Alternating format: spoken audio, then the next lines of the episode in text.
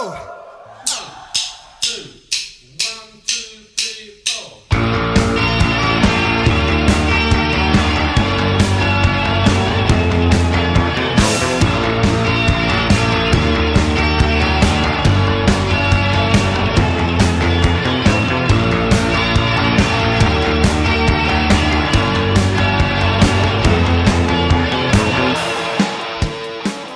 Hi, everyone. Welcome to episode 91 of The Great Divide, the Big Country podcast. This is Tom here, and this is the last in our series of shows that feature interviews with our WKW pledgers. Um, these kind souls uh, donated or pledged to our Men of Steel campaign from a few months ago, and they pledged at a certain level that enabled them to be guests on the podcast. So we've really had a lot of fun talking with all of you guys who did pledge for that and I really appreciate it. I know Bruce and Jamie appreciate it as well. So today we've got three guests. We've got two Americans, Jim Schubilske and Steve Coulter, and then we have a friend from the UK in Iain Chambers. And of course, as always, Svein is with me as well. So let's jump right into it. We're going to start out with Jim Schubilske. Okay, so we are here with Jim Schubilske. How did I do? You did great. Is it Shubilsky? That's actually how my dad would pronounce it. Okay. How would you pronounce it? Shabilsky. Okay. Oh, good. nice.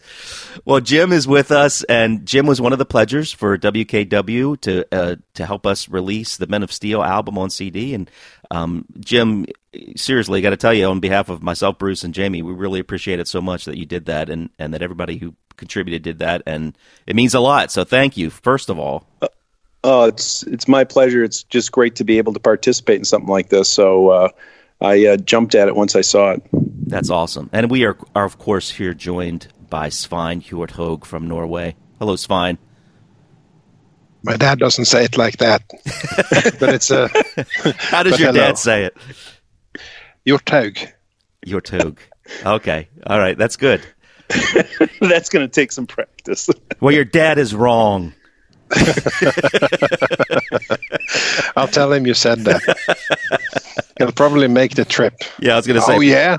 I was going to say preferably when we're uh, separated by the ocean.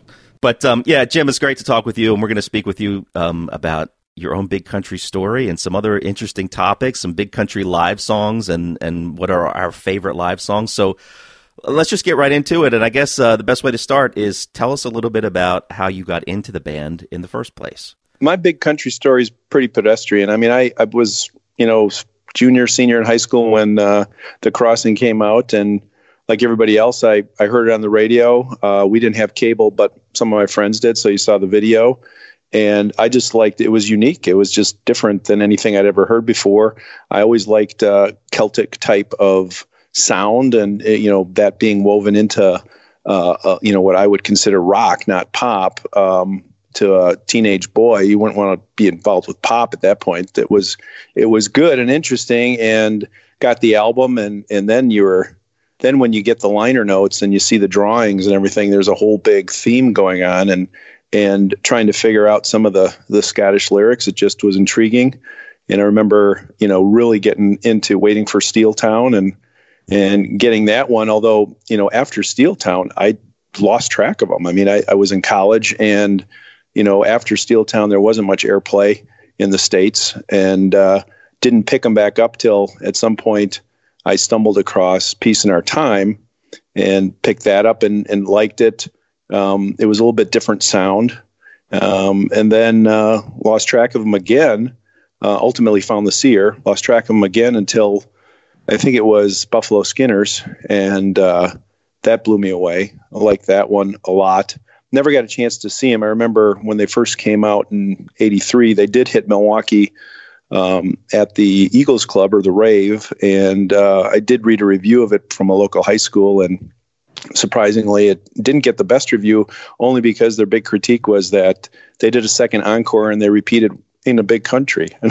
And I started laughing. well, you know, they only have one album out. I don't know what you want them to do.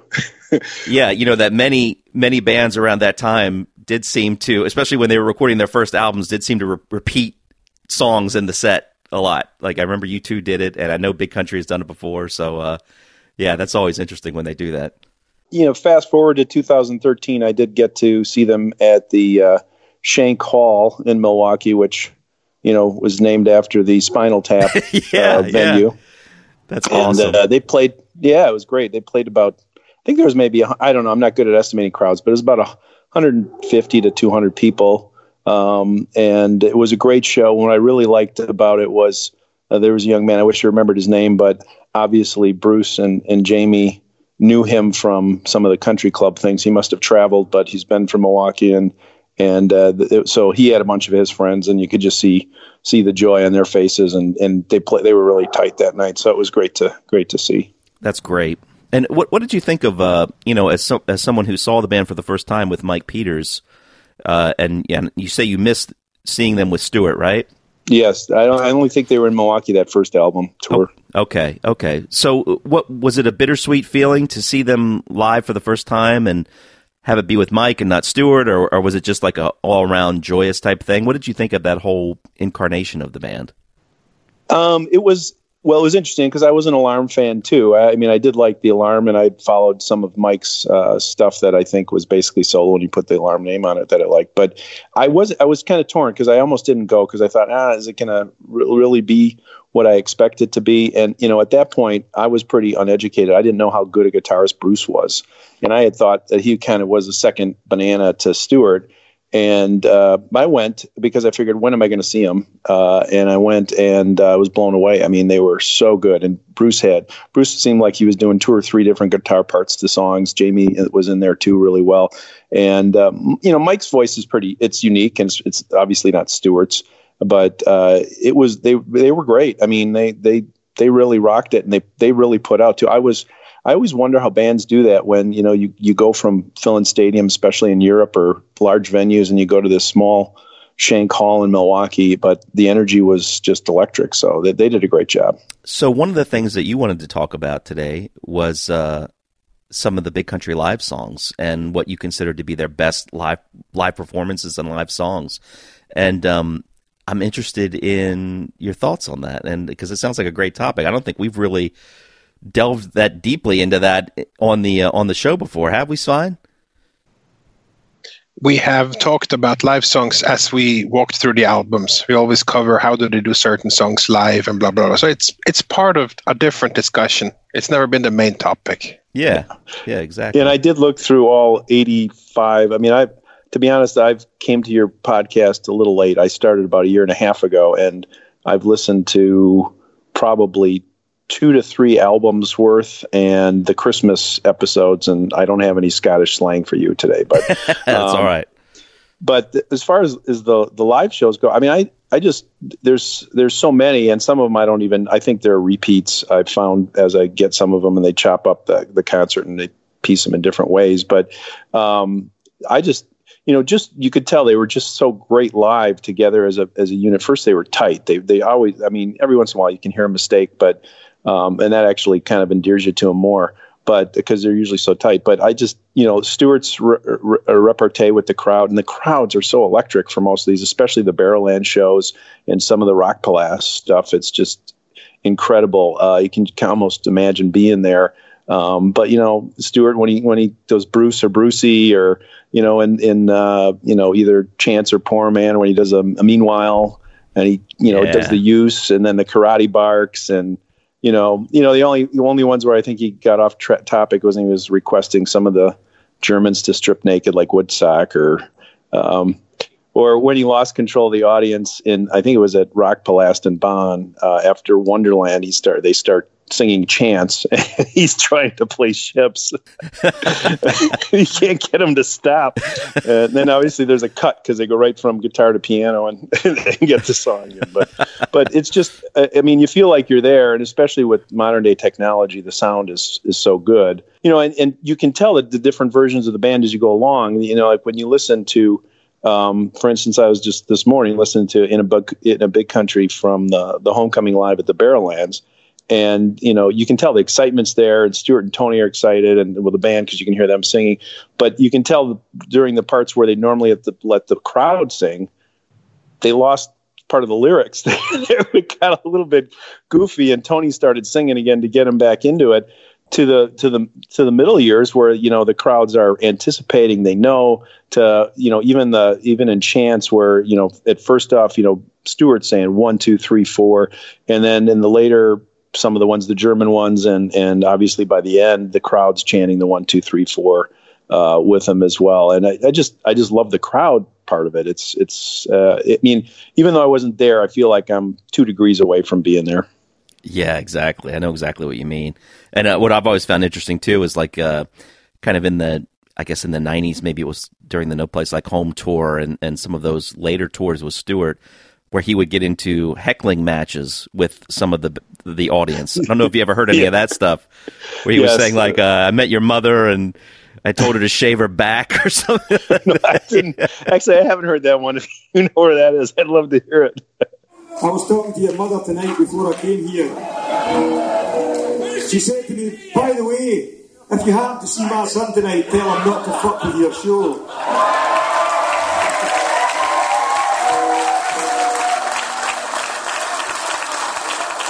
But you may not recognise her when you get home because I shaved her back.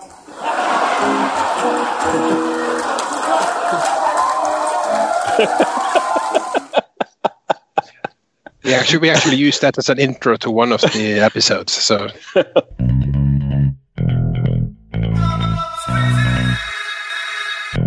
So what about musically? What are what are some of your what are your some of your favorite live eras of the band? What what's the era that you think? I mean, I mean, I know it's hard to judge because they yeah. were firing on all cylinders most of the yeah. time, as you already mentioned. But which which era do you think they were really at the top of their game live?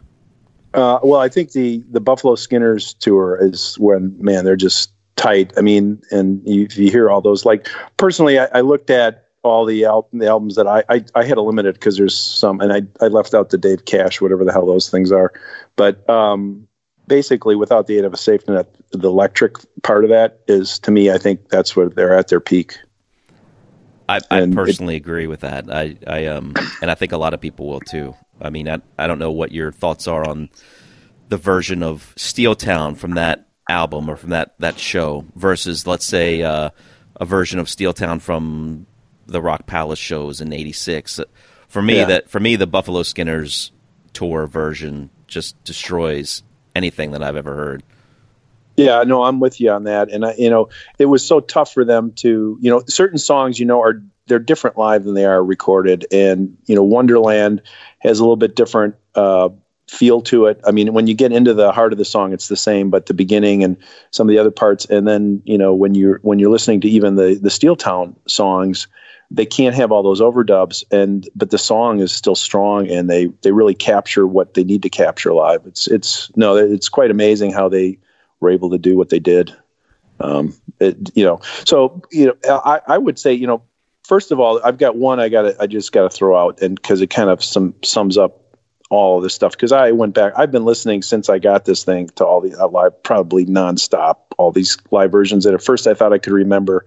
I finally had to start writing notes down like Svein. Uh, I don't have 14 pages, but I've got I've got a spreadsheet set up here. But that's just one song, by the way. that was that's right. I don't even know. I don't know where this one was, but you know, it's in the live at the BBC, and to me, it just it was when I first heard it, and I, I, I you know, my son, I was at this point. This was probably I don't know when Live at the BBC came out, but I first really started listening to it strongly probably about six years ago. And I'd be driving my son to high school as a freshman, and I'd put it on, and uh, I, I, would play the song over the whole time. It would drive him nuts because it just was. It, you felt like you were on stage with Stuart, and that, and that is the the live version of Close Action at the BBC.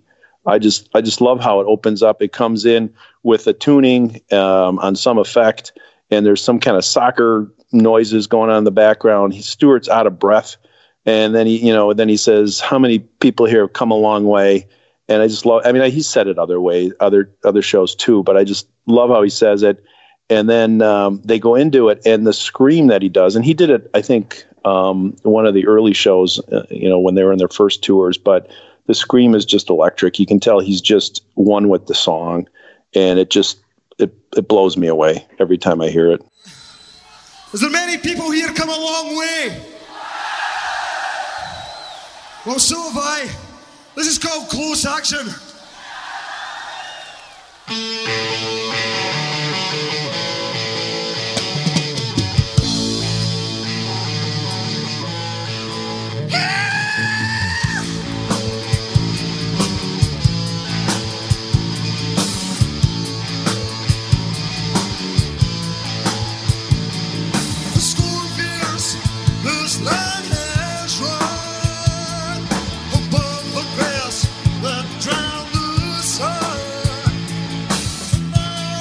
It's not. It wasn't a karate bark. It was just.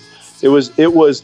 It was what Howard Dean was trying to do when he said we're going to go to all 50 states or whatever. And we're going to South Dakota and Oregon and Washington and Michigan. And then we're going to Washington, D.C. to take back the White House. Yeah! Ah! but except it was the right. He did it the right way. That's great. That's a good pull right there um, from U.S. politics. Yeah, that's that's great. I know exactly what you're talking about there, and yeah, that that album or that compilation uh, that B- of live at the BBC has some absolutely fantastic stuff on there. And you know, when it came out, I remember being excited about it, but at the same time, I thought. Well, this is great. It'll pro- probably be upgrades to bootlegs I've already ha- already have and have heard before many times, but it'll be good to have but there were some things on there that I had never heard before. And um, strangely enough, not not not to steal, you know, your time here, just wanted to bring up this one song that I thought was interesting because I, I believe it was in the I believe it was from 1989, and that was when they were still sort of on the Peace in Our Time tour, and you know that that tour gets a lot of flack, and a lot of it deserved, in my opinion, for for the keyboards that were added Yes. that I never per- Yes. yeah, and the singing ladies, which which Yes. Svein loves, so he gets mad when I criticize the singing ladies. But um, th- there's a version of East of Eden on there that I find so interesting, and it's it does have some of those keyboards. And um, I'm not going to say it's like the definitive version of East of Eden, but it's just it's just an interesting version that I never knew they even played that song on that tour. So when I heard heard the box set, that was what I immediately noticed that I hadn't heard before. So I zoned right in on it, and it's a really cool version of it. I mean, even with the keyboards, like they they did some different arrangements with it, and it's got a very clean sound. And you might think, well, that might not be a, great way to represent that song from a, such a hard album like Steel Town, but I just love that. So uh, yeah,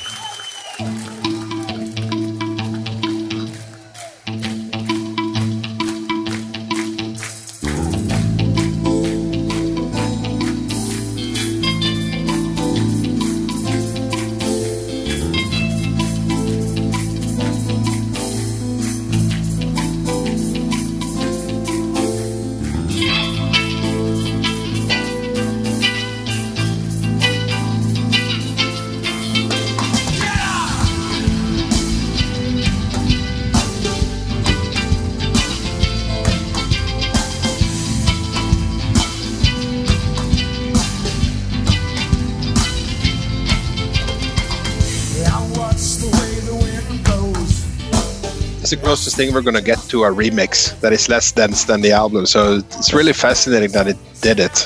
And um, that whole show, the Hammersmith show, 1989, that's I think is my favorite from the Peace in Our Time tour. I think that is a really good balanced. The keyboards are.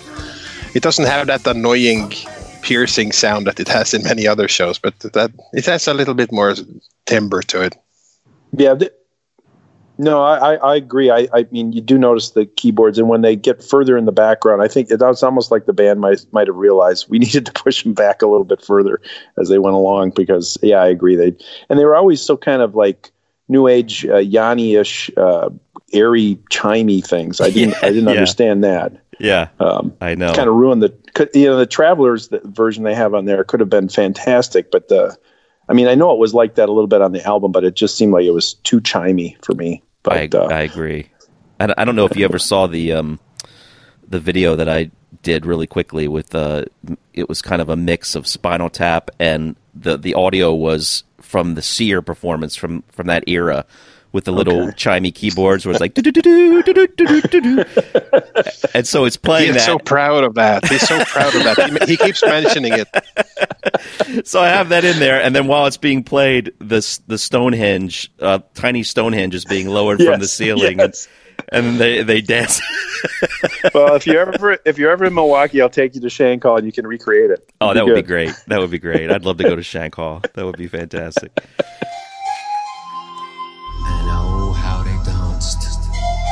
The little children of Stonehenge, beneath the haunted moon, for fear that daybreak might come too soon.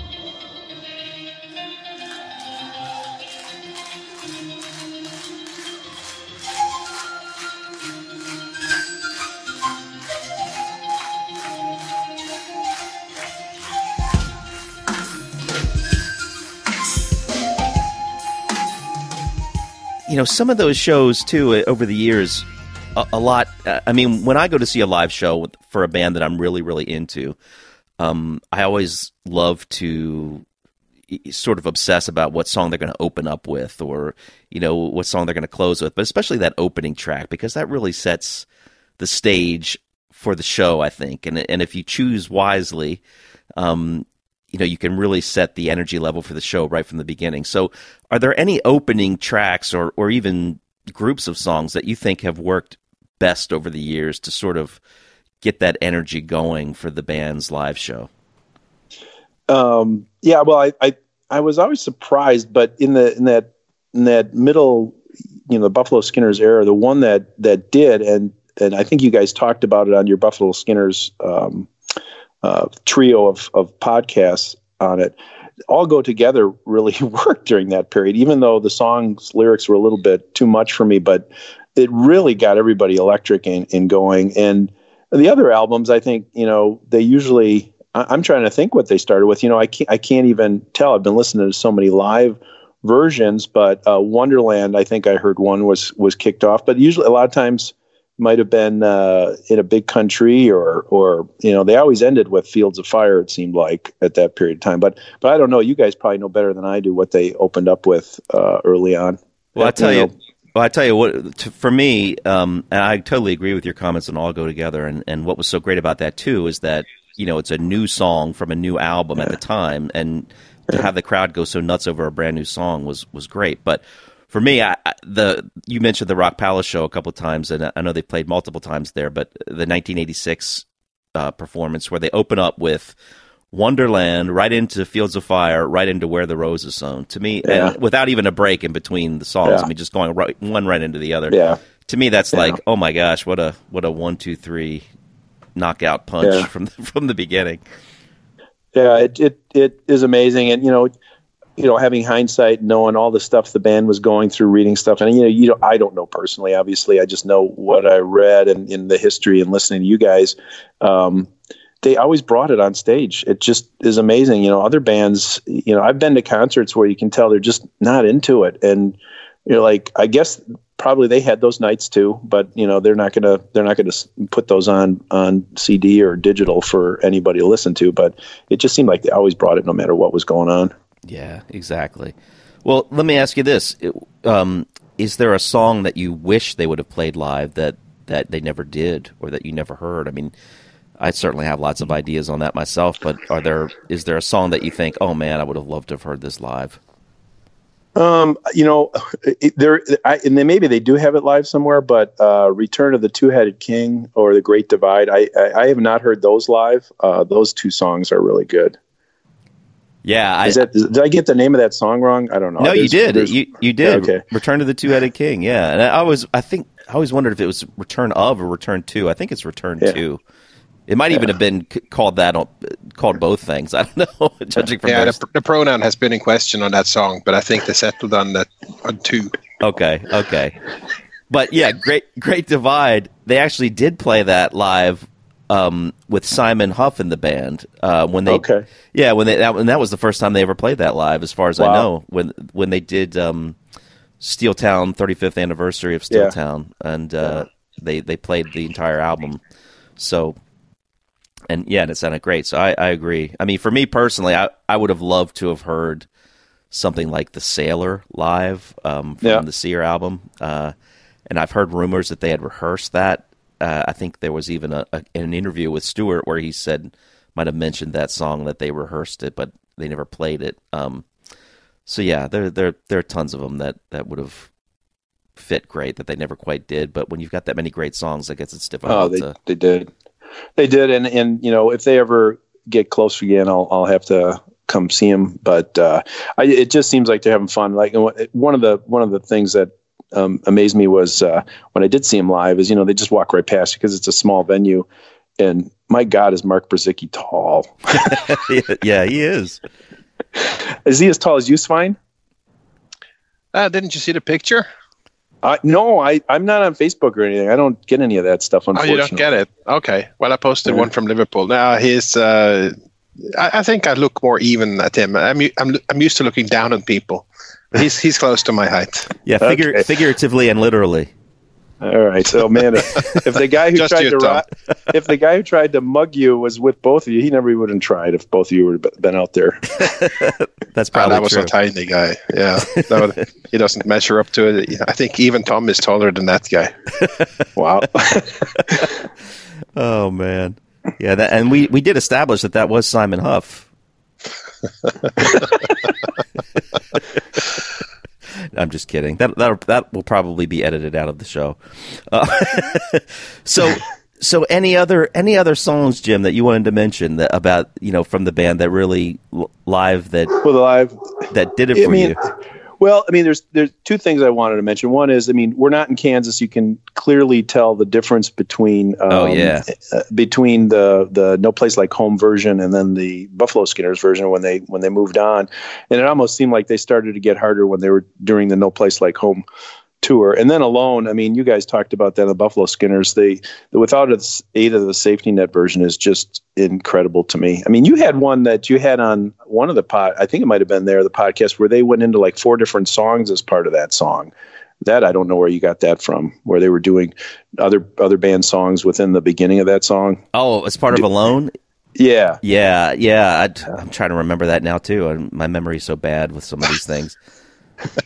It's like- But, but, I, uh, but I know that intro, you know, lends itself well to all that stuff Yeah. with the little finger picking thing that he did. And it yeah, was just so cool. Yeah, it just it is awesome. The the one other thing I did want to mention, and you and this is just for fun because I I always thought that Big Country, I mean their their catalog of songs, they really were great craftsmen with their song. I I don't, I mean there's just certain bands that just don't get the acclaim that they deserve. But I would I could see their their songs, you know, putting together like some type of charity album or something where bands p- pick one of their songs and put their spin on it and, and sell it. But I've got uh, bands I'd like to hear play some of their songs. If you don't want mind Oh- me, oh, yeah, going yeah. through some of that. Definitely. I would I would love to hear the Foo Fighters play alone. Uh, that would I think that would that would kill me. Uh, Biffy Clyro doing inwards. I don't know if you know Biffy Clyro, but uh, I- they're a I Scottish do. group. Yeah, I know who they are. They're really good. Um, and then uh, I, I'm I'm excited. I'm going to see Volbeat in May, and I'd love to hear them play. We're not in Kansas. I think that would be a little weird for them, but that would be fun. Oh, very, um, very cool. And then of course. Uh, Foghat would have to do Republican Party Reptile because that's just right. In fact, I can even sing slow ride to it when I'm listening to it. Um, and then, uh, then uh, not last because I'm going to get to that, but Pink doing "Look Away." For some reason, I just think she would do a, a crazy pop version of "Look Away." Oh, wow. Since I know that's Svein's favorite song. That is that would be very interesting. I I would I'd be up for hearing that. Yeah, and then of course James Last doing uh, "Soapy Soutar Strikes Back" and or, or Camp Smedley's theme. One of those. Maybe you've just given us an idea, or, given given our James Last impersonator an idea for a future show. Who knows? Yeah, I I sent in for that album. I never got it. I don't know. I'm a little disappointed. I heard they're a little slow sending those out. So Yeah. just, I wouldn't trust him as far as I would throw him. yeah, just keep an eye out on the mailbox. I'm sure that's going to show up at some point. So, but I, I've got one last question to ask you. But before I do, um, I just want to make sure that you know we hit everything that you want to talk about. So we still got a little time left. So, um, well, let me let me just Well- ask. Yeah, go ahead. Go ahead. the the only thing I want to talk about, Tom, and this is, I mean, I, I we, I, I mean, I'm not, I don't want to be like a stalker or something, but we have communicated over the years. When you had your MySpace page, I would, we'd communicate back and forth. In fact, you turned me on to, uh, uh, oh no, I'm, I'm blanking on it, Buddy Hill and, uh, is, you know, some of that stuff Oh yeah. and and and some of those things. And I, I will tell you, I've got all of your CDs before they were digital, and I've heard the various uh, versions of you know uh, the Little Lamb or what's the Lamb song? I'm oh, sorry, I should Lost know. Lamb. Oh wow, Lost- you've heard Lost all Lamb. the incarnations. I've heard all the all the incarnations, and I've got to tell you, um, Rail, the EP you put out a couple years ago, just fantastic. I've played that so many times, and specifically um, the song "Autumn Waltz." That that is that is a tour de force. It really is, and the way you bring back the Rail scream right at the end. And the two leads on there that just build and build, and just it's just incredible. I mean, I I don't know how you do it with all the stuff you do, but uh, thank you for doing it. I really enjoyed it. Oh man, Uh, Jim. Jim has now become my favorite guest of all time. Of all This, uh, time. sec- this this section will of course be edited out. no, I, I really, man, I appreciate that so much. Thank you. That means a lot to me, especially with Autumn Waltz because I'm really proud of that song. And uh, That- no, it, it is incredible. oh, thank you, thank you so much. I appreciate that. And that and that gives me the perfect re- excuse to play it in its entirety on the show now. Oh god.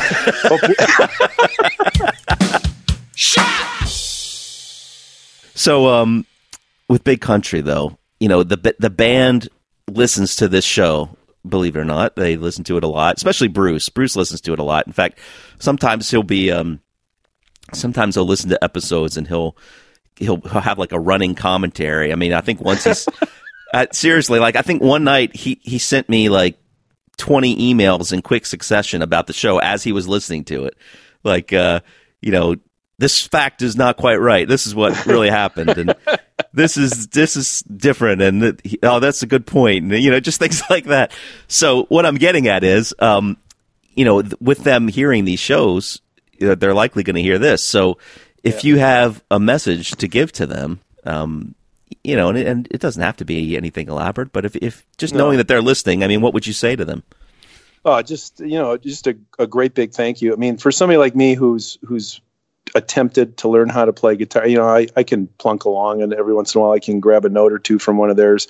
Um, I know how hard it is. Maybe after a lot of practice, it gets easier, but what they do and how they craft their songs and they're still performing just keep doing it I appreciate it because um, it, it brings a lot of joy to people and they, you know that's one of the things i want you know with that scream that stuart had in uh, in close action to me that that's like is i don't know i am going to get a little bit too deep here. You might want to edit this part out but for me music can get me as close to you know the hereafter as you can on earth sometimes. When you're when you're in a zone and you hear that and it just it gets to your soul.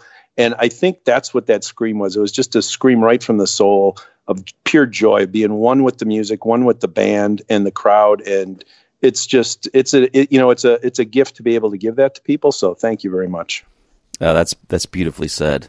If, is there anything else that we missed that you wanted to, to say before we let you go? No, I just uh, just keep doing this. Get to hundred at least because uh, I'll listen. Um, I've got my daughter goes to school about five hours away from Milwaukee, so whenever I have got to get in the car to drive, I, I knock out an album. So Or- or sometimes, at least a sometimes I, Yeah, I was going to say, or at least a side of an album. yeah, exactly. Oh man, no, we definitely will. In fact, that is that is actually our plan to to to at least get to 100. But yeah, so Jim, uh, thank you so much. It was a great talking with you, and um, thanks for all the support over the years too, and and uh, for supporting the WKW thing, and um, it was just re- really cool talking with you, and great great insights onto these songs, and uh, we really appreciate it. No, I, I appreciate the opportunity, and it's fine. Keep writing those liner notes, okay? well, I'll do it if they ask me. I'm glad you like them.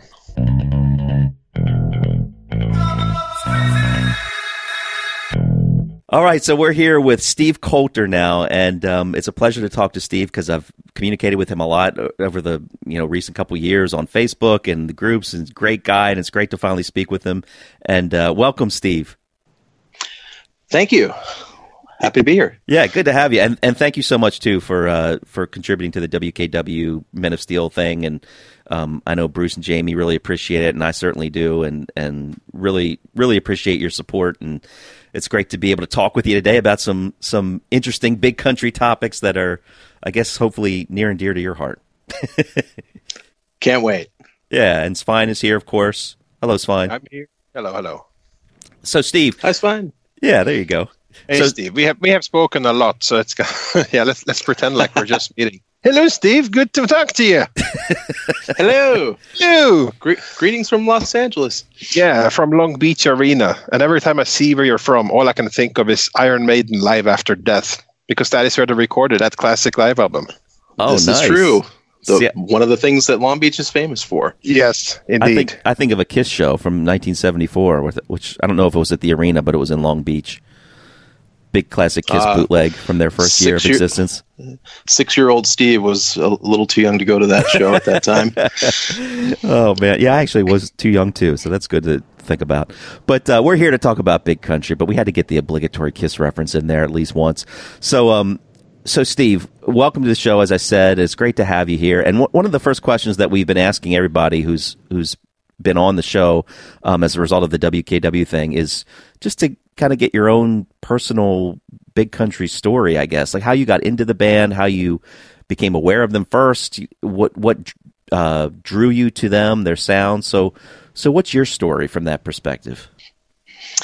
Yeah, I mean everybody's story is uh, is a little bit different, and mine is um, is also a little different in the fact that I was I was definitely old enough to have been into the band right when they came out. I was uh, listening to that genre of music, and of course, I heard in a big country and Fields of Fire. I'm not sure which song first. I want to say Fields of Fire possibly first, and they showed on the local videos. We had uh, MV, most- MV3 was kind of a, a local. I think it was a local to Los Angeles area uh, video show, and Friday Night Videos. I think that was kind of a nationwide show.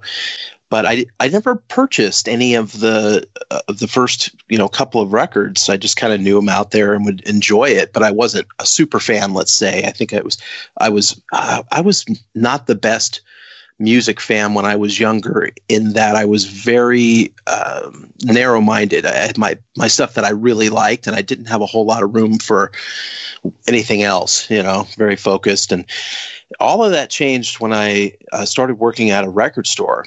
And that was in the very beginning of 1989. So a little later, I'm already uh, well into college, and uh, it just that was my uh, my college job, if you will. Very cool. So, yeah, I just had a, you know exposure to so much more music, but I also had availability to get it, you know, at a discount and things like that. And that's really when um, the, I, I really uh, the first record I bought of of Big Country was The Seer, which was already a couple of years old at the time, and you know, I, I remember buying it and just looking like, why don't I have more of this stuff? It's so good. I remember the older songs, and then I started kind of digging backwards, and and you know, probably within a couple of months, I had uh, the first four albums, and was super excited about it, and just you know, getting to know all of the songs, listen to them over and over and over again, and that was what really. I probably went from being like a fan of Big Country to them being my favorite band over the course of that year, 1989. Wow, Is, isn't that cool? Um, not to derail too much, but um, I remember when I became a fan of U2 for the first time. It was when uh, Under a Blood Red Sky came out, and I heard uh, Eleven O'clock Tick Tock, and that's what got me into the band. And then to be able to to then go back and know that there were like three other full albums that I could now go and listen to and buy all at once. It, that was such a cool feeling. So I met. w- Did you kind of feel that way with Big Country after you got into the Seer and then went backwards and you know got into Absolutely. Yeah. Yeah, it was, and, and I guess the fun part, and I've had this experience with other bands too, and um, but with with Big Country, it was what we made it really special was that they were still around, and then I I couldn't wait for the next thing, so it wasn't long after I had dove headfirst into that when their the greatest hits came out and it had the new song on it.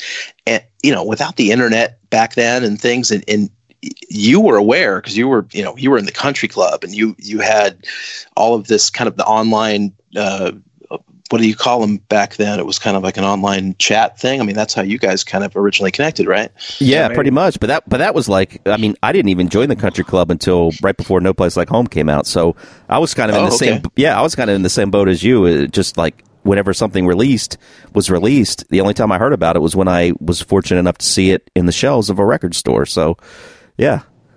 Yeah, I, I I was I was shocked to learn later on that you know that, that Mark didn't even play on Save Me. Right, You know, I, I had right. no I had no idea. I didn't know he wasn't in the band at that time. Yep. It just weird things like that that we take for granted because all the information is right at our fingertips. But you know, flashback 31 years ago, and it wasn't. right. You know? Ex- exactly.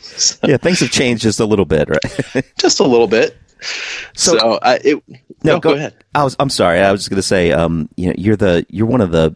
I, I don't know, third, third or maybe fourth person who recently who has said they got into the band um, at the Seer, which is really interesting to me because I haven't heard a lot of that before.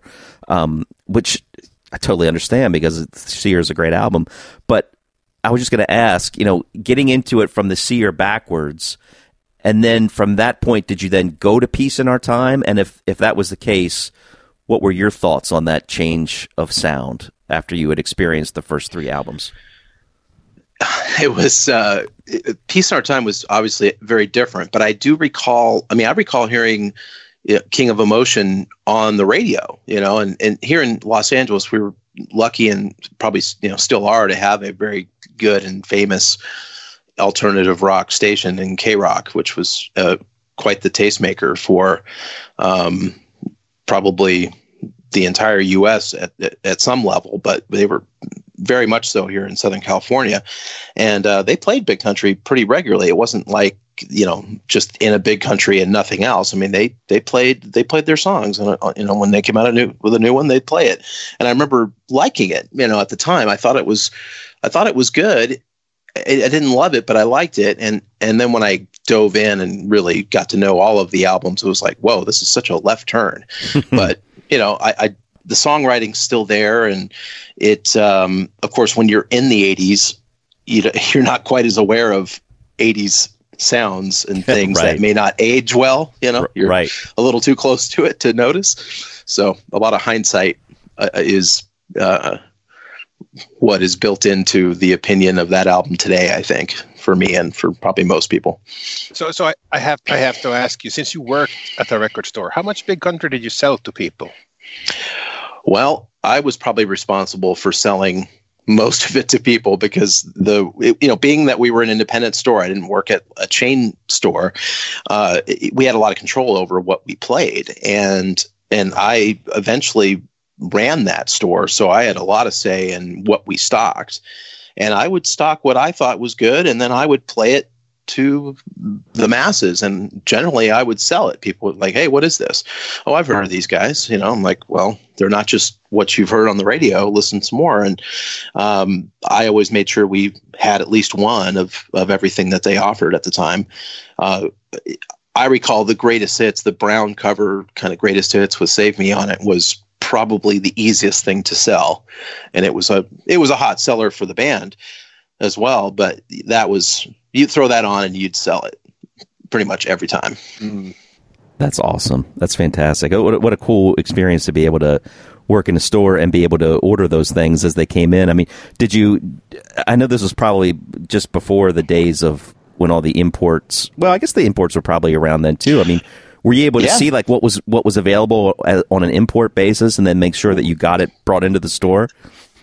Pretty much. I mean we had i remember very specifically a company called phantom imports and uh, i would just scour their catalog and talk to my uh, my rep on the phone of like hey what can you get me some big country stuff? Because people weren't asking for it. So i was kind of the one guy and i remember when uh, no place like home was coming out and i was just beside myself excited about this new big country album uh, coming with my uh, you know newfound love of the band. So i was hungry for anything i could get my hands on and i ordered the um, republican party reptile single. It was a numbered limited edition a little silver case and Oh, it yeah. had the space for the second cd and i'm looking at it on my shelf as i sit in my office right now and i i, I bought that the second I get my hands on it, and then my importer let me down and could never find the Beautiful People single. So to this day, I have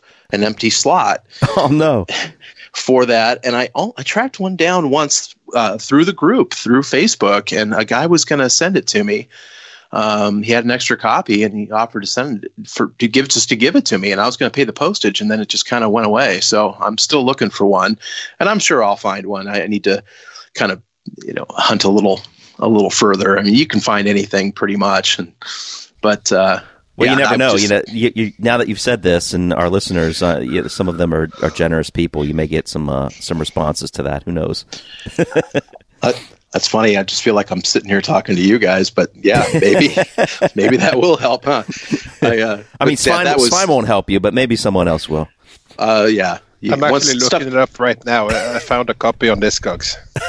Oh, okay. Nice. There you go. I, I, everything that goes into Svein's house doesn't leave. I'm pretty sure, right? That's true. Humans and records alike. well, you, you- you'd be surprised how much leaves this house. Well, Uh. it, yeah, I, I was just, yeah, I, I loved it. And I, it was funny though. First time I heard Republican Party Reptile, that was as jarring as hearing uh, the Peace in Our Time stuff. Yeah. you know, that was a a huge change um, in style, and I didn't really think I was into that. But as soon as I heard the B sides of uh, of that, you know, with "Kiss the Girl Goodbye" and that kind of thing, it was like, oh, okay, this is the this is the band that I always loved, you know, or had had. I say always loved for that two year period, but yeah, the band I was like super into at the time. What about? I mean, we want to talk to you about the most recent show that you saw um, the band play. but before we jump into that, I just wanted to ask: have, Had you ever seen them before? Was did you have you seen? the Yeah, band? I, I have, and uh, I I'm glad you asked because my live experience with Big Country is not extensive. Being, you know, in the United States and on the West Coast, I mean, uh, you had more opportunity than than I did. It seems like they they they played in your neck of the woods, Tom, more so than. Um, the rest of the U.S. So uh, my first experience in seeing Big Country was the day after my 25th birthday, 1993, Mm, at the Roxy in Los Angeles. And um, fantastic tour to see him on. Oh man, I, I had no idea either. I you know I I hadn't really heard the band live. It like you know you couldn't dial up on YouTube and check out you know stuff, and I don't recall there being uh, even VHS tapes that were available of them live. There probably was, but I, I didn't have any. So I, I just I was uh, ridiculously excited and just to back up a second, the, the only reason I went to that show was because I worked at the record store and there was this couple and, um, and they were married. I recall this. And the reason I'm referring to them as this couple is because I do not, for the life of me, remember their names. Hmm. But they, they knew I was a huge big country fan at the store and I would play it, play the music in the store. And they were huge big country fans, way past like my level of fandom at that time. They had everything. They had all of the B sides, all of the things on records, and they, they probably I don't know where they got them. They were similar in age to me, but they uh, said, "Hey, I'm going to make a mixtape for you of all this stuff that you've never heard." And he gave me a cassette tape of, you know, all the the balcony and um, you know, uh, Winter Sky and all these songs that I had never heard before. So, uh, and just you know, wonderful folks. And I've actually always hoped that maybe they were, you know, somehow on one of these big country pages, and maybe, maybe, and maybe they are. Maybe they'll hear this story and they'll uh, be like, "Hey, that was us," because I would, I would love to. Uh, reconnect with them in some way because I really owe a lot to them because they, they came in and said, Hey, Big Country's playing in Los Angeles. Do you want to go?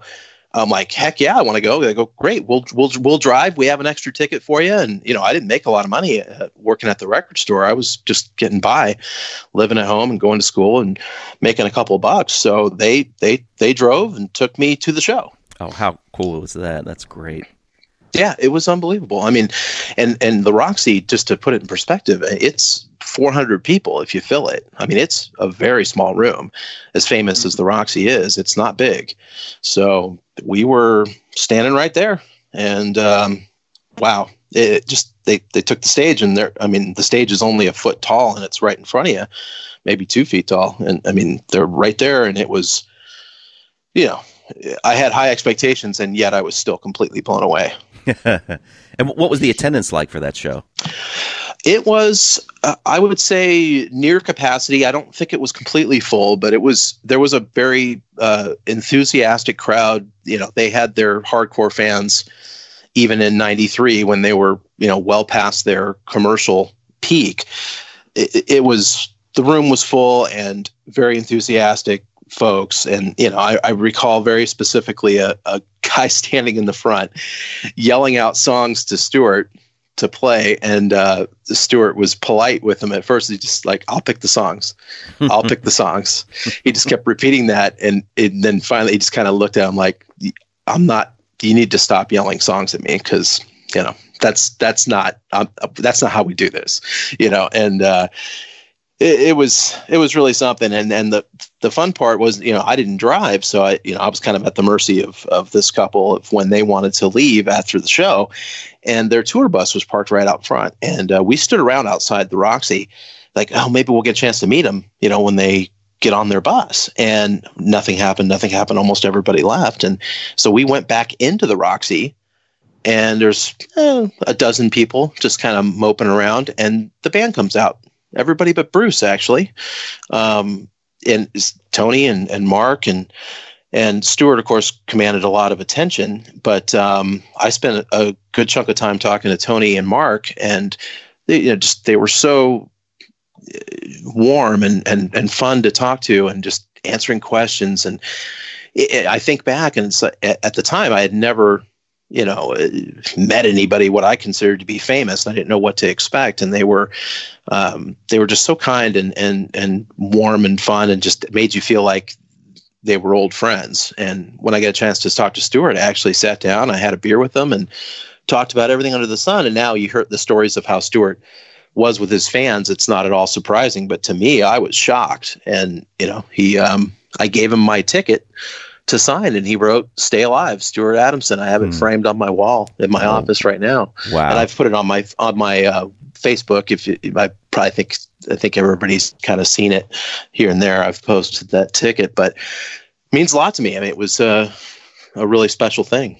So um, I never saw him again until, and they never, and they at that time they hadn't played in Los Angeles in seven years. They made a point of saying that from the stage, and uh, I did. Next time I would see Big Country, it was uh, Mike, Mike, Peters fronted uh, Big Country at the Coach House in San Juan Capistrano, which is in South Orange County, uh, in Southern California, probably about 50 miles away.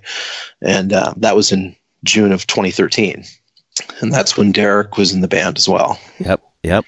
How, how would you compare those two uh, tours? You know, I, I know it, it was bittersweet seeing them with Mike after Stuart passed away, but um, it was also there was also a good bit of sweet to it, at least for me, because of them coming back to America after so long and hearing those songs again, even though the band was was a bit different. Um, what was your perspective on that Journey show versus the Buffalo Skinner show you saw?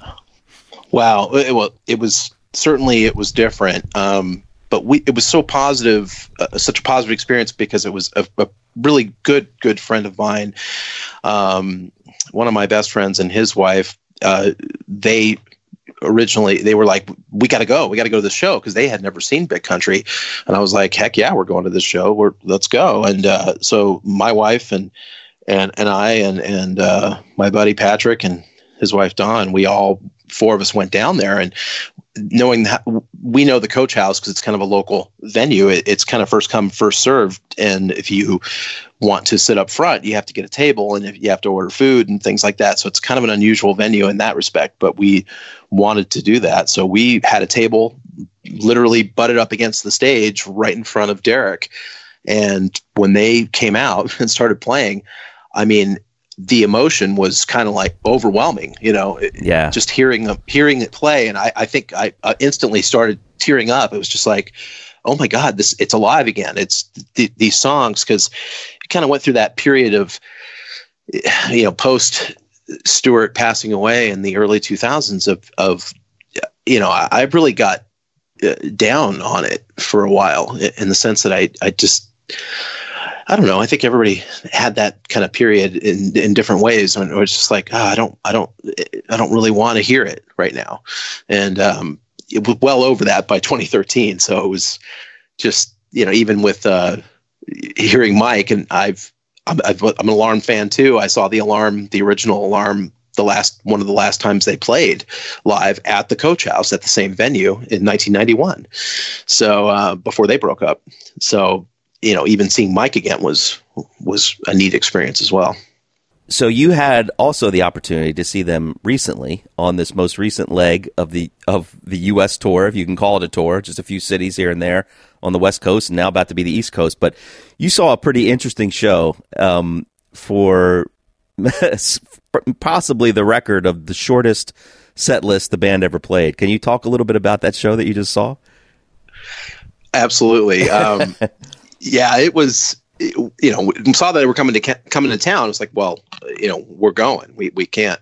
You know, big country comes to town. I never thought they would even even come to town with this new lineup. I just didn't see them touring the U.S. just due to the cost. They kind of mentioned when they had toured with Mike, it seemed like it wasn't very worth their while. So when I saw they were going to play this this 80s show, I was like, okay, I don't care about most of what's going on on this bill, but if Big Country's there, I'm there. So we uh, we had decent seats, and and to put it in a little perspective, Microsoft Theater is not a small venue. It holds seven thousand people, so it, it's a decent sized theater. Very nice place actually.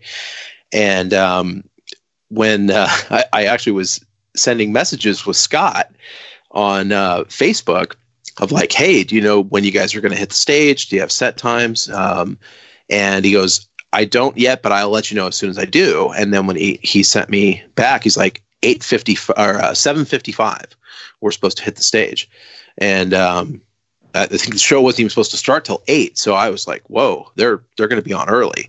Um, so we got there nice and early and found our seats, and we were, you know, uh, in, in the orchestra section, but it's quite large, so we were, you know, a couple hundred feet from the stage, not quite as close as I was hoping, but um, comfortable. And it hardly it seemed like not that many people were there yet, and but it started filling in, filling in, and then um, as soon as the the show started uh, China Crisis comes out, and I'm not that familiar with their stuff, and but they play two songs, and they're like, "Thank you, everybody," and the stage starts to turn, and I'm like, "Okay, so if they get two songs, what is Big Country going to get to play?"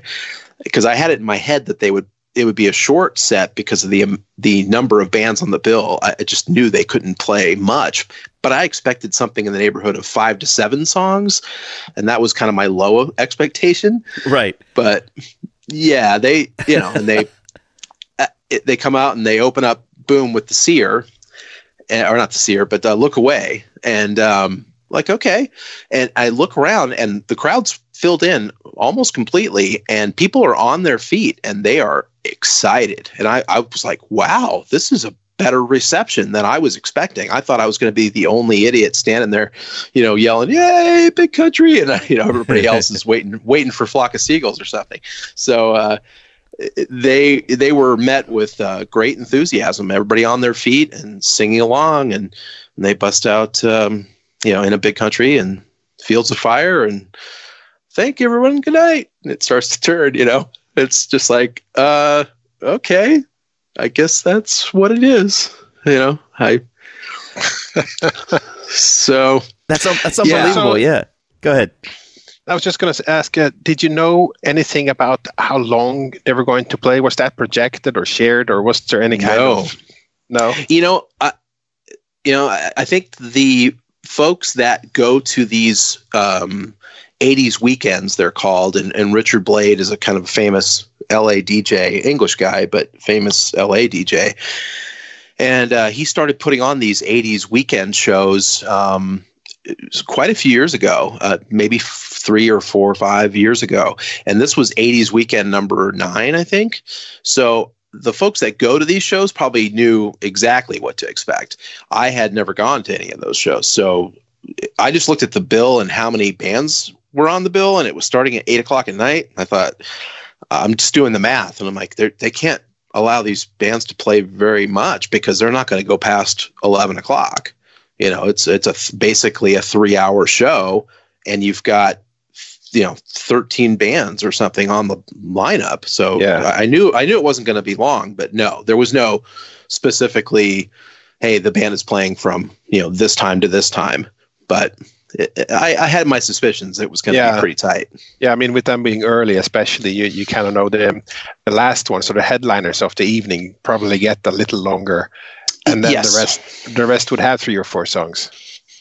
Exactly that uh, and we you know we didn't want to leave immediately since you know we really did come to see big country but it, you know it was it was it was a lot of money spent and you know we're we're like okay well we're gonna you know we're gonna hang out for a while at least and check out some of these bands and uh yeah even though it was disappointing that big country only played three songs i mean China Crisis played two, and then after that, Josie Cotton or somebody came up on stage and she played two, and uh, Wow. and that you know, and, and it was it, these and these band, this is a big production. I mean, there were it was first rate. The sound was absolutely spot on, like, and every band sounded incredible.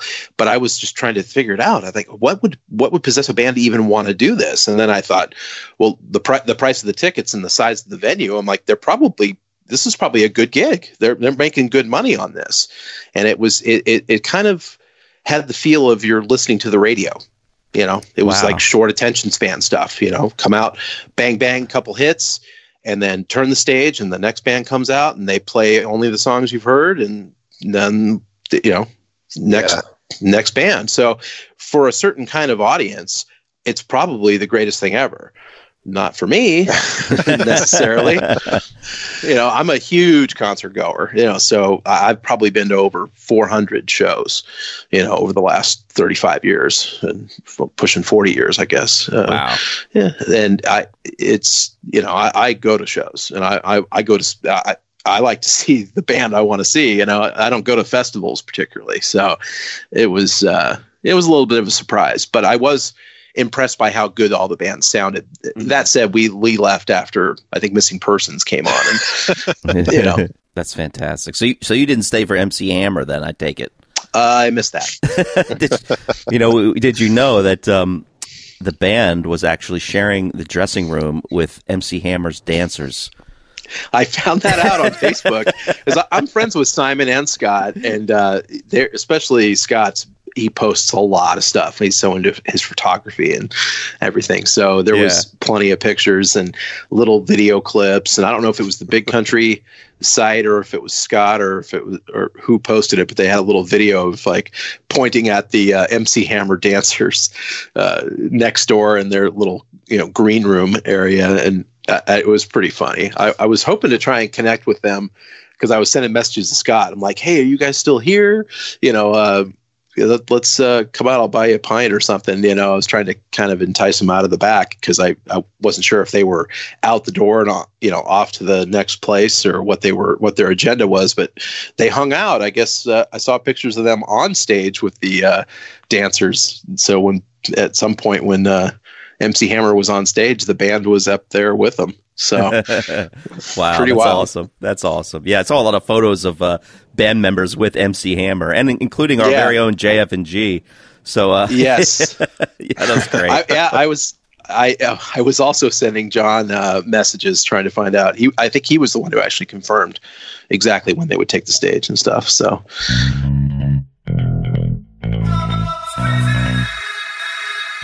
the band does listen to this show, and I know Bruce listens to it a lot. So, I mean, you've you've kind of got a, a direct line to them on the show. Uh, is, is there anything you'd want them to know? That, you know, as they as they probably will listen to this, like, do you have any message that you'd want to deliver to them? Wow. I, I guess the only message that I would have is is just is just thank you. I, I'm so happy that they have continued on to to play together and and kind of form this new band. And they they just look so tight and eh, together and like they're just having a great time. And the enthusiasm is is very uh, easy to see from the audience's point of view. And and I just appreciate it so much that Bruce has you know taken the time and effort to to keep big country alive and I really feel like it's appreciated by the audience as well and it, it, it's awesome and I, I'm still looking forward to to meeting you Bruce if you're listening um, you were the one I didn't get to meet when you were in town back in 1993. I don't know if you were having a bad day, but he was the only one that didn't come out and mix it up with the people. So uh, I, I look forward to meeting him. But he he was great on stage too. By the way, I didn't mention that, but Bruce is as as you guys know from the clips and things that he's he's the front man, if you will, and and he was addressing the audience and just so enthusiastic. And I remember my wife even noticed too. She's like, "God, they're having such a great time. Bruce is just awesome and talking to everybody, and just had that a great feel." So, um, just thank you guys. Yeah, that's that's fantastic. That's awesome. Uh, that's I'm sure that'll mean a lot to them to hear that. But uh, well, man, thank you, Steve. That that was fantastic. Uh, is there anything that, that we might have missed that we didn't get to that you wanted to, to mention? Oh gosh, no. I mean, this has been just a, a real um, uh, pleasure for me to to join you guys. I've, I've been listening to you for so many years now. Actually, it's uh, how long has it been? Over five. Oh, we don't years? talk about that. no. It's about it's about uh, seven years it's been going, right? At, at Wow. least almost eight. Yeah. May I was probably- 2012. Okay, I, Yeah. I think I discovered the podcast a couple of years in, um, but I quickly, uh, you know, listened to them all and it's Quickly. been- as well. Quickly, maybe is not the not maybe not the right term. Uh, as they got longer and longer, and uh, um, but no, it's it's a pleasure. I, it's been fun to to interject a couple comments here and there. I think I've been on the podcast in. Uh, uh, some form or another, dropping a, a, a thought have. or two over the years, a couple of times at least, until the uh, what was that SpeakPipe stopped updating on my iPad. So um, I could I could no longer do it. But uh, no, it's it's a what you guys do is is is really uh, a neat thing for the community, and not not every band has a uh, a podcast to kind of go with it. And there's something special about big country fans, uh, as special as the band is, to ha- you know to have a uh, folks like yourselves that would make an effort to ha- craft an entire show that is now well into the 80s in the numbers of podcasts. And I don't know how many hours that adds up to. And to be able to generate yeah to generate that kind of content though is is kind of unbelievable. And, and it takes a it takes a band like Big Country to inspire folks to even have that much to to say and talk about. And it's pretty awe inspiring and I really really enjoy it. Hey, thank you, man. It's, it's Thank great you so talking with- much. yeah, it's great talking with you as well. We appreciate all your input on the pages and everything else. So, say hi to your wife for us, and uh, we will talk to you very soon. To yours as well. Thank you. Okay, so we've got Iain Chambers with us, and Iain was a pledger to the WKW crowdfunding campaign to get on um, uh, the podcast. He, he purchased that tier, and Iain, welcome to the show, and we're really glad to have you. And and from me, uh, you know, and I know I speak on behalf of Bruce and Jamie too. Thank you so much for pledging for that crowdfunding campaign. I mean, we we, we truly truly appreciate it, and it's it's an honor to have you on our show today. Oh, thank you. Um, good to be here. Yeah, well, it, well, we just wanted to, you know, we wanted to talk with you like we do with, uh, like we have been with the other pledgers who have been on the show. You know, everybody's got their own stories about Big Country, how they became a fan of the band, and any, you know, special moments related to the band in their lives. We've all got those, and they're they're all usually very personal and specific to who we are. So the the question we like to start out asking, and we'll just go from there. You know, how did you get into big country in the first place what year was it what was the song or, or album that that got you hooked Yeah, well, um, I, I started listening to Big Country right from not quite the very start. It was The Crossing, but I sort of missed the original release as such. I uh, did what was uh, common in those days and got uh, a tape from one of my school friends, which uh, we played on the cassette players back in those days. So uh, that that's how I started listening to it. Love the music. Um, the lyrics sort of resonated with me as well. Um, I'm from a relatively working class background and an industrial area. Um, I've got uh, my mum was Scottish, uh, and I've got Scottish relatives. So, of course, the whole, let's say, Highland um, mystique of, particularly the Restless Natives and Seer era of the country all sort of resonated with me as well because I'm obviously uh, familiar with Scotland from uh, many visits in my childhood. Um, yeah, I just I love the uh, let's say the the passion and the the strength of the the songs. The you know the the guitars. Uh, yeah, I just enjoyed listening to it many many times. Um, having missed the crossing tour, um, then I my first gig was the Steeltown tour. Uh, went to the Birmingham Odeon as it was then, um, and uh, we I was upstairs on the balcony, uh, pretty much on the back row. Um, really enjoyed the gig, but then sort of the the end of the gig was the real highlight with Fields of Fire, and basically everybody, even on the balcony, was up and ended up pretty much on the front row of the balcony, jumping up and down, um, pretty much higher than the wall of the balcony. So, not exactly uh, in today's health and safety. I think there'd have been uh, several stewards there trying to push everyone back. But uh, at that time, it was uh, yeah, it was pretty amazing. So uh, that got us into started going to more more gigs. Uh, the next one went to the NEC in Birmingham, which was a much bigger arena. So they jumped from sort of 2,000 up to 10,000 um, with the crowd. But we managed to get pretty much front row tickets and ended up standing right at the front on the on the boards. Wow. Uh, would would and that, have been the would that have been the Seer tour for that? Um, no, I, may have been. Yeah, I'm trying to think. It would have been. No, I think it was actually before the Seer. It Okay, so still the Steeltown Yes, era then. Okay. December 80th. It might have been. No, actually, I think it was the Seer, December 86, I think, maybe. Okay. Okay. Um, yeah, so um, then um, I started. Uh, I, I actually entered a competition in the Daily Mirror to uh, win tickets for a gig, which was actually the one-off special country club gig at the Reading Hexagon. Oh wow.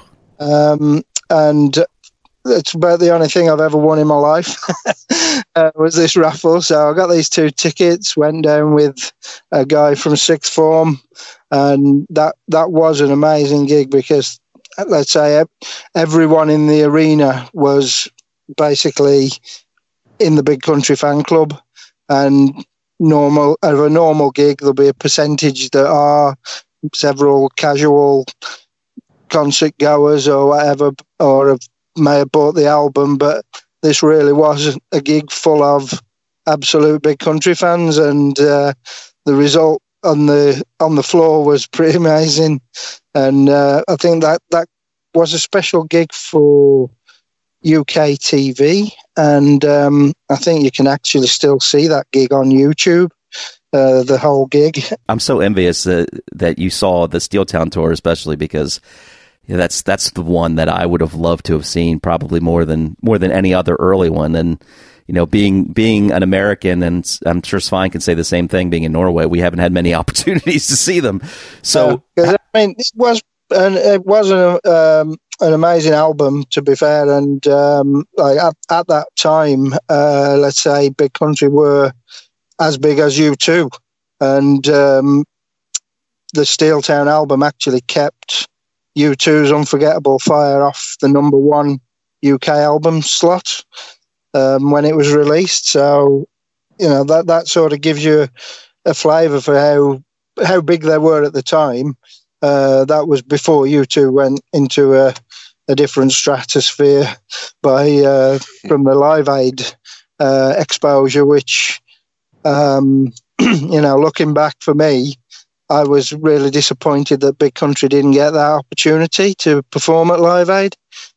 Um, I know they, they sort of brought them on for the big, for sort of finale performance where everybody was on, but to, to not get their own slot for that was pretty criminal in my book. I Um, agree. that seems to be one of the time. Yeah, I mean that seems to be one of the biggest what ifs in in big country history, and we've talked about that before too. It's like, man, because you just know they were they were musically so at the top of their game at the time, and um, not just that from a popularity perspective as well. They Yeah. were that uh, groove, but I just don't think they fitted, let's say, the profile of what what what acts they wanted on there, which seems strange when you compare them to like a U2. There's not they're not that different in that they're a guitar band with a, a lead singer and Right. uh, similar. Well, you uh, know the well, you know the story is that that uh, Bob Geldof, who organized the event, said he would have loved to have had Big Country on, but he was under the understanding that they had broken up, so he never uh, he didn't pursue them. And uh, you know they did bring the members up on stage at the end to sing in the the big you know chorus of uh, of the Live Aid song or whatever that was, but. Um, Yeah, that's yeah. not one I've heard before, but uh, yeah, it's. Uh, uh, I, I wondered where I wonder where he would have got that impression from at the time, given um, that would have been uh, what was it, eight five eighty six. That that was just before the Seer, which was let's say commercially their most successful album in terms of single sales. I, I know it's really it's it's a very strange thing. The only thing I could say is that you know, Svein. Might be able to add to this. I know that, um, and and in speaking with Bruce in the past too, as we've said, Stuart was often one who would say that I'm quitting the band or, or I'm going to stop the band. I, I because he had such a hard time with with the the lifestyle of traveling and being away from his family and Yeah, because he had a fa- yeah, that was the time he was sort of his young family, wasn't it? At that point. Exactly, and uh, that might have had something to do with how Bob Geldof got that idea. But uh, yeah, all that aside, it, it is staggering that they weren't a part of that because that could have been one of the one of the highlights of the event. You never know. I mean that that could have been one of the ones everybody was talking about. But uh, it's too bad. But uh, yeah, so so so you've seen some great shows. Basically, how how many shows have you seen altogether? Well, I, I was just writing them down earlier, and I've seen them in twenty odd different venues. Um, not that, not twenty different cities, because I've actually seen them in five different places in Birmingham. Wow. uh, in the various guises, I said there's Audi and the NEC. Uh, the, the Hummingbird gig was uh, a particularly interesting one. Um, it was actually on my birthday um, while I was at sixth form, and um, quite a few of the guys from sixth form went there that night, and, and we had a great time. Um, Ronnie Scott's Jazz Club, which was, I'd say, a really intimate venue. Um, as as you would imagine from a jazz club, it's sort of usually for yeah, not unsigned performers who are just uh, more like club performers rather than uh, chart acts. Um, so there was only a, a few hundred people in there, um, but this was sort of later on in uh, their career, sort of probably round about why the long face driving to Damascus sort of time. And um, yeah, again, just seeing in that different venue type of venue was uh, pretty unbelievable, really. I was just going to say they've played in so many different places. I mean, you mentioned that the arena, the ten thousand seat arena, and then and then these small Yeah. clubs. I mean, it, and yet it seems like you know, you seeing them in both places, seeing them in both atmospheres, like the small club and a big arena with with thousands of people. Do you have a, a preference to the type of place that you've seen them in? Do, it, it, do you like the small club environment for them more, or did you prefer the the big arena setting more?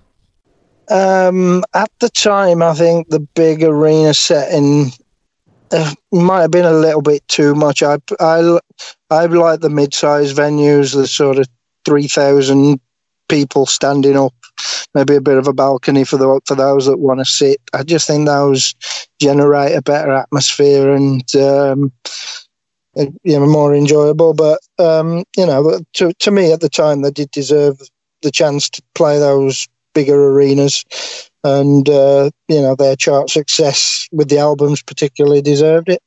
And the shows that delivered were they were selling them out. It wasn't like they were half empty. So, uh, but obviously it did was a bit of a roller coaster that they went from the smaller arenas um, all seated, which, uh, as a few of the first gigs I went to, the Birmingham Odeon, uh, Apollo, Sheffield City Hall, Nottingham Concert Hall, they were all seated arenas, which doesn't really work for a big country gig, really. Yeah, I agree. Um, the standing venues are, are much better, and that's why the, the sort of the Hummingbird, Nottingham Rock City, Glasgow Barrowlands, those are the, the places that really the, the most enjoyable gigs. That's used awesome. to come out absolutely soaking of sweat from just jumping around for two hours. It's uh, yeah, no, not nice, but it was uh, yeah, it was energetic. oh, that's great. Now, have you have you seen the um have you seen the current lineup before? Do you what are your feelings Oh, on the- that? And, yeah, and lineup. Uh, yeah, I I actually saw them twice with Mike Peters. Um, once in Birmingham and once in Toronto while I, I was living in Canada for a few years, and um managed to get along to Lee's Palace in Toronto, which again was a really strange one in that there was hardly anybody in there. It was just, uh, uh, um, Jamie and Bruce walking around inside the, the venue and uh, Mike jumped down off the stage and walked through the crowd, but there wasn't much of a crowd to walk through. um, there, there couldn't have been more than 200 people in there, which was disappointing, really. I was expecting it to be a sellout with the number of, let's say, British and Scottish people in particular over in Toronto. I'm surprised it didn't sell out, but then when I look at how it was marketed, it, it's hardly a surprise. I only found out because I actually went looking. It, it wasn't really uh, advertised very well, or not on, you know, coming up on Ticketmaster type things. It was, uh, it was almost uh, incognito gig. yeah, because that's similar then because that's the same type of thing that we've gotten here. You know, where it's Yeah. just like okay, big country's playing. I just see this in the paper. They're oh, they're playing tonight. Okay, I better get going. So uh, So is it- in, the UK, it's all it's quite you know they've got quite an established fan base. Uh, well, it's obviously not as big as it used to be. The the the size of venue that they do now. Um, I saw them last one I went to was at the Robin in Bilston, which is a sort of 700 capacity. Um, they're pretty much a sellout, and uh, everybody knows all the songs, and they've all been going for years. So, you know, it's it, it's well established, that, and they tour quite regularly in the UK. oh, that's those are great. That's great. Uh, great memories. So Svein. You you said you had some questions for Iain. Do you have any? Did did that lead us into anyone that you might have? No. but I can take. I was just fascinated to hear there were 200 people in the club in Canada, and um, you said that that seemed like nothing. And I'm Yeah. thinking they're coming to Norway in um, early June and playing in a club that has a capacity of 200 people. So, Wow. so they're not that's shooting high with that. I was talking about earlier. Yeah. Yeah, no, it's it's different expectations, of course. But uh, no, uh, yeah, I, I had some questions prepared in case uh, you know we needed them, and uh, I don't know if we need them, but I can ask you one. So, so Iain, were you ever a member of Country Club? Um, do you know, I might have been very briefly. I I think I remember getting a couple of the magazines. Uh, yeah, that would have been round about eight five. Yeah, right when you Yeah. started seeing them and getting Yeah. into those shows. Yeah. So, was there a time when you perhaps uh, didn't listen to Big Country so much, or you stopped being a member of Country Club, or you you fell out of it for a few years and maybe yeah, came back? Yeah definitely did actually. Uh. I mean, obviously the crossing, Steeltown, the Seer, uh, even Peace in Our Time were great. Uh, no place like home. Yeah, pretty good. Uh, but at that time, I just felt like it was it was more aiming at the US market, and it didn't sort of resonate as much with the UK audience, and I didn't feel as connected to what he was doing.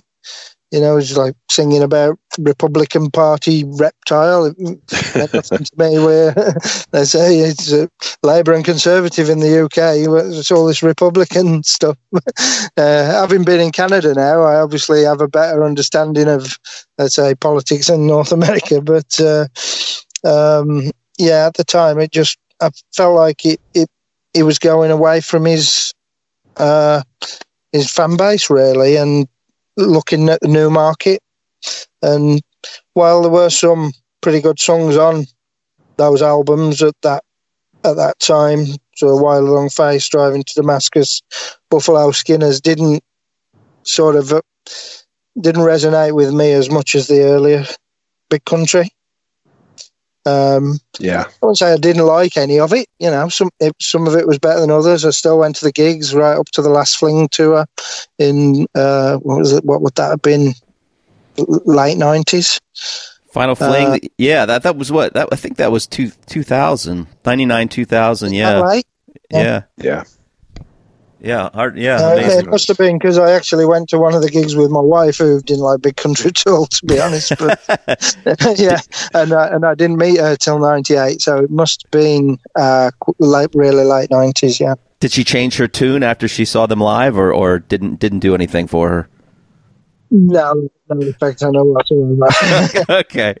Oh, that's too bad. All right.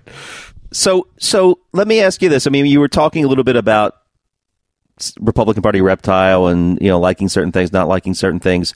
Um, you know, we've all had those moments where a new big country release or a new direction that they went in, maybe, maybe we loved, maybe we didn't like so much. Was there, was there a time that you remember where you heard something new from the band and maybe maybe that is Republican Party Reptile but if you just want to expand on that a little bit I mean was there a time where you heard something new from the band and you just thought oh man what are they doing I don't like this direction that they're taking Yeah, I think that that was around about that time. I mean, like I say, I did like some of the songs, but I just thought as a whole the albums were just not as strong. There was too many songs that didn't mean anything to us as a UK audience, and um, obviously the lyrics and everything of the earlier songs are what made them what they were.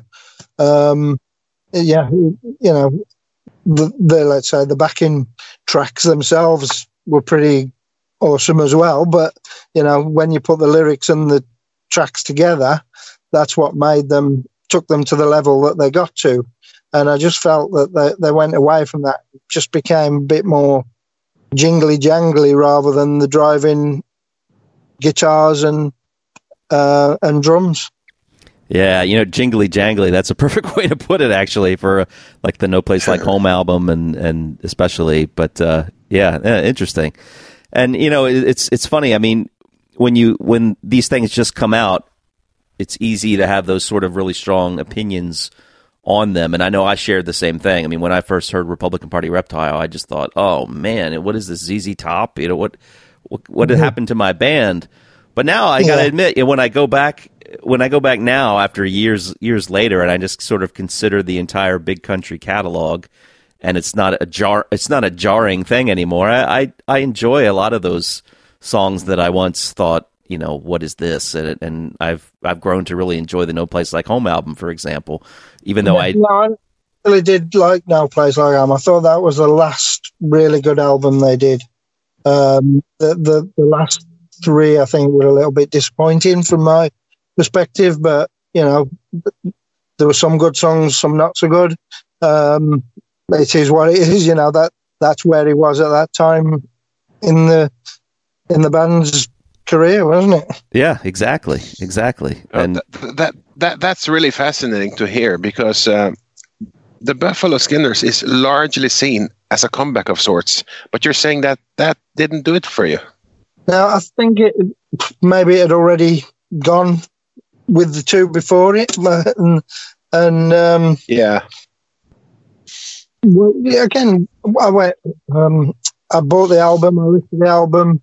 I, I probably I don't listen to the last three as much as I listened to uh, the first three. um, But um, yeah, just I just didn't get what they were doing as much. It didn't work for me. Just a few more here for you, but uh, this is great. So, what are you? You've pretty much already said this and alluded to this, but just to get specifics here, what what are your favorite albums? What what is your favorite album, and and can you even name a, a favorite song that really stands out for you as like this is my favorite? Oh, very difficult. Um, Yeah. yeah. Can you, can you Tom? Uh, No. Can anyone? I, I can't. I could give you 10 maybe, but I, I don't think I can give you one. Uh, it changes a lot. So, yeah, it's hard. That's going to have to be a future show. Our, our top 10 songs countdown. Yeah, maybe, maybe Yeah. that would be good. Yeah. I, I, I don't think they ever surpassed the crossing. If I'm perfectly honest, Hmm. I think it was such a strong album start to finish that it was somewhat impossible to to beat. And uh, obviously, second album syndrome, as it's known by a lot of bands, uh, they did well to do what they did with Steeltown, which again, really really strong album. Uh, very few weak tracks on it. Um, I was a little bit disappointed with some of the single choices, to be fair. Um, one great thing, again, maybe was the start of the jingly jangly type development. Uh, but maybe I think that was driven more by record companies than the band's choice in the singles. maybe uh, you you might know more of that, Tom, knowing Bruce and Jamie now as you you do. You, some uh, you know Yeah, I know- insight. Yeah, I know they feel they feel similarly in, in some ways, you know, to as, as Bruce does at least, and he's talked about that on our show before. Just sort of, uh, you know, that kind of that kind of influence from the outside definitely had had something to do with what they were doing. But uh, you know, they, yeah, I, I I know what you're saying. Yeah, um, the Seer again. Some really great songs on it. Again, not necessarily the ones that were released as singles or commercially successful are the ones that I like. um, yeah. I,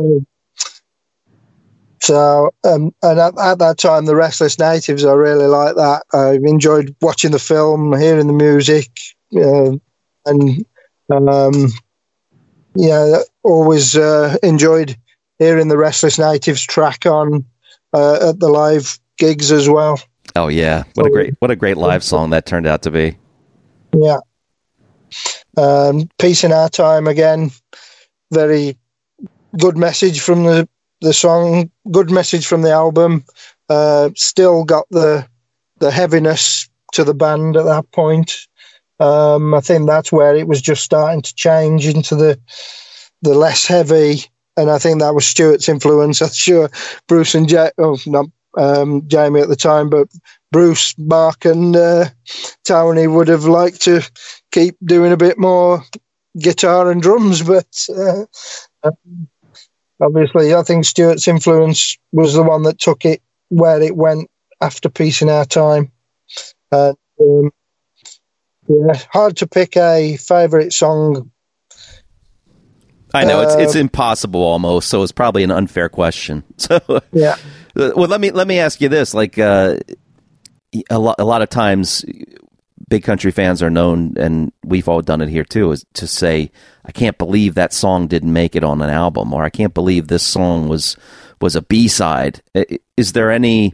This might be almost as hard as picking your favorite song because there are so many of these too. But is is are there any B sides or non album tracks that that you think you know that you're most shocked by that that did not make an, an actual album Um, not really. I mean, in the early days, it was all Angle Park and that, which they used to play at the gigs as well. Um, I, I think the albums were particularly deep in the first two or three. That there weren't many filler tracks. That they they were mainly uh, most of the tracks could have been released as singles. So I think it's it would be harsh to say that some of them should have been replaced by others. And um, while I, I I did have quite a few of the uh, 12 inch versions of the early singles. Um, I, I, I haven't listened to a lot of the, uh, let's say, B sides in quite a while. Right, right. Yeah, I know. Oh, you should go back because there's some great stuff on there. You can make great albums just on those alone. But uh, oh, that's awesome. So, I, I, guess final one for you. We've we've got we've had you for about forty minutes here. So, and and feel free to add anything else that you feel like we haven't mentioned. But the, the I just wondered what your opinion was on the Journey um, album. Did you? What did you feel about that being made as a a new band, effectively, with Mike Peters? That's a great question. I I, we've now we now we reviewed the album on the show, but it's cool to to be asked that from someone. So I'll go first, I guess. Uh, at, at the time, I, I was very skeptical, not because I didn't think the band members were talented, or obviously, and, and couldn't pull off something new and good, but I just didn't. I, I love Mike Peters. I, I love him as a person, and I love a lot of alarm stuff. But I was never the biggest Mike Peters musical fan, I guess you could say, of his musical output. But I got to say, when I heard the Journey for the first time, I was really pleasantly surprised. I thought it was. Um, I thought it was a strong album, and, and I didn't know what to expect from it. To be honest with you, I, I thought some of the songs were, were really strong. Um, there, there, were some hit and miss tracks on there for me. Uh, I think Mike's approach never totally sat perfectly well with me as far as his alarm. You know, he, obviously he's going to be Mike Peters in whatever he does, and and he's he's one of those guys that wears his heart on his sleeve, and you hear that in his big country performances too. And and um, you know, I loved a lot of that enthusiasm that he brought to the band, but at, at sometimes as well on that album. I, I, it almost seemed as if some, a couple of songs maybe were a little bit too much in alarm territory and didn't sound as much like Big Country. But then again, some of them sounded, I thought, very similar to Big Country. Like In a Broken Promised Land, I thought was a great track. Um, yeah. And there's some other great tracks on that album too. So, you know, I, I, I really like that album. I, a long way of saying that. I really like that album a lot. I, I think there's some really strong tracks, and I think it's a worthy addition to the to the Big Country discography. And and before it came out, I was nervous. So, yeah. No, my my initial thought was with it was that it was the best thing they'd done since Peace in Our Time, Stroke No Place Like Home. But, yeah, uh, I could see that. I enjoyed listening to a lot of the tracks and some of the little nuances that were back to the old, some of the old the lyrics, sort of from the old songs or references to the old lyrics or a little riff that was out of uh, Fields of Fire or something like that. Uh, they they a few of them in there to uh, to to get on side with the uh, older big country fans. I'm sure. Yeah, exactly. And and I liked uh, you know I, I, I missed the fact that Tony wasn't on that album, but I did like Derek's performance, and I liked Derek in the band, and I, I thought Mark especially really shined on that album. I, I thought his drums were were amazing. Yeah, I thought, the, yeah, the backing tracks were really good, and uh, like I say, there were one or two real worthy single tracks on that album. But uh, I, I, think the only one that ever got released was uh, the another country one, was it? Oh yeah, yeah. I think they they released that. They also, I think they released "Hurt." I think, um, and I know video. Yeah, and they did they did a seven inch of in a broken promised land, so that okay. at least exists. Okay, I knew they did a video for that too, but uh, yeah, yeah, fine. Anything you want to say about that about the journey? Yeah, I was really excited that they did it because it seemed like a stretch until it was announced that they would do it. I thought it was so important to validate this version of the band by doing an album. It really put a huge exclamation mark over their comeback and over their return. So, just like I compartmentalize a bit, I say we have an 80s big country and then we have a 90s big country, which sounds different than the 80s big country. And then we have the new era, which unfortunately only is one album so far. And I don't know if one more is realistic, but we do have that. So it adds to the story. It's an important part that uh, it didn't end in the 90s. It didn't end with Stuart. The, the, band can go on and did go on. So that was so important. Maybe the next incarnation is the WKW. I wish. I would love to do that. Unfortunately for us, it's like you know they're in Scotland and I'm in America, and it's so hard to uh, to get together. But we we might have some opportunities to to play a little bit in the in the near future. But um, and we and we are definitely thinking of recording more music, so that's that's exciting. But uh, as far as like playing live, I don't I don't know if that's going to happen much. But uh, I would love for it too. But uh, yeah, we'll see. So, so Iain, if you if you don't mind me asking you, and you, you mentioned some of this before, but yeah, I got someone here who who bought the WKW album, so I, I I need to do a little market research. So feel free to be as honest as you want, but I just I just want to know what you think of it. I, I think it, it's excellent in places. Um, one or two. Uh, um, I'm just trying to let me see. Let me run down and um, favorite tracks are Seven Swords, Troubled Man, River Stays the Same, Rose Red Sunset. Nice. I really like it. Yeah. Nice. That's great. Uh, the- the others, uh, Lay the Coin, Smolder, very decent. Edison's Last Stand, not quite sure. Killiecrankie, obviously uh, Scottish influence there from Bruce and Jamie. Um, nationwide, interesting. so, so, yeah, a, a good mix. Just what you'd want from an album. Not no two, no two tracks the same.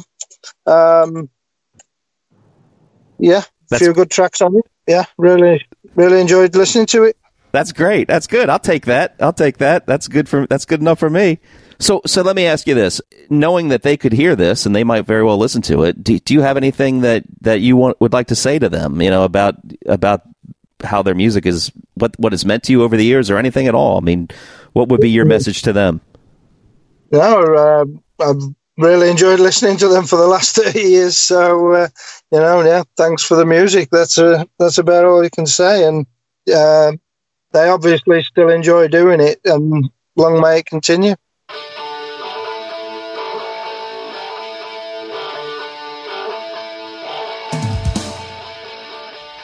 All right, that wraps it up for the WKW Pledger episodes. Hope you guys have enjoyed that. It's really been fun uh, for me, and I know I speak for Svein to say that we, we had a really great time meeting a lot of you guys that we've spoken with on Facebook and, and online, but to actually talk with you has been a lot of fun and a lot of interesting areas of conversation there, too. So hopefully you guys have enjoyed listening to that as well. So that wraps up the WKW Pledger series. We'll be back uh, at some point, Svein and I, for a more traditional episode whether it's going to be another deep dive of something or who knows what, we will figure that out. But we will be back at some point as we try to reach our goal of 100 episodes. So, in the meantime, as always, if you have any feedback, please feel free to, to uh, drop us an email at bigcountrypodcast at gmail.com. Check us out online on our Facebook page, The Great Divide Podcast on Facebook. And as always, we really appreciate you listening. Hopefully, you guys enjoy these shows, and we will talk to you very soon. Thank you very much. And in the immortal words of Svein, bye bye.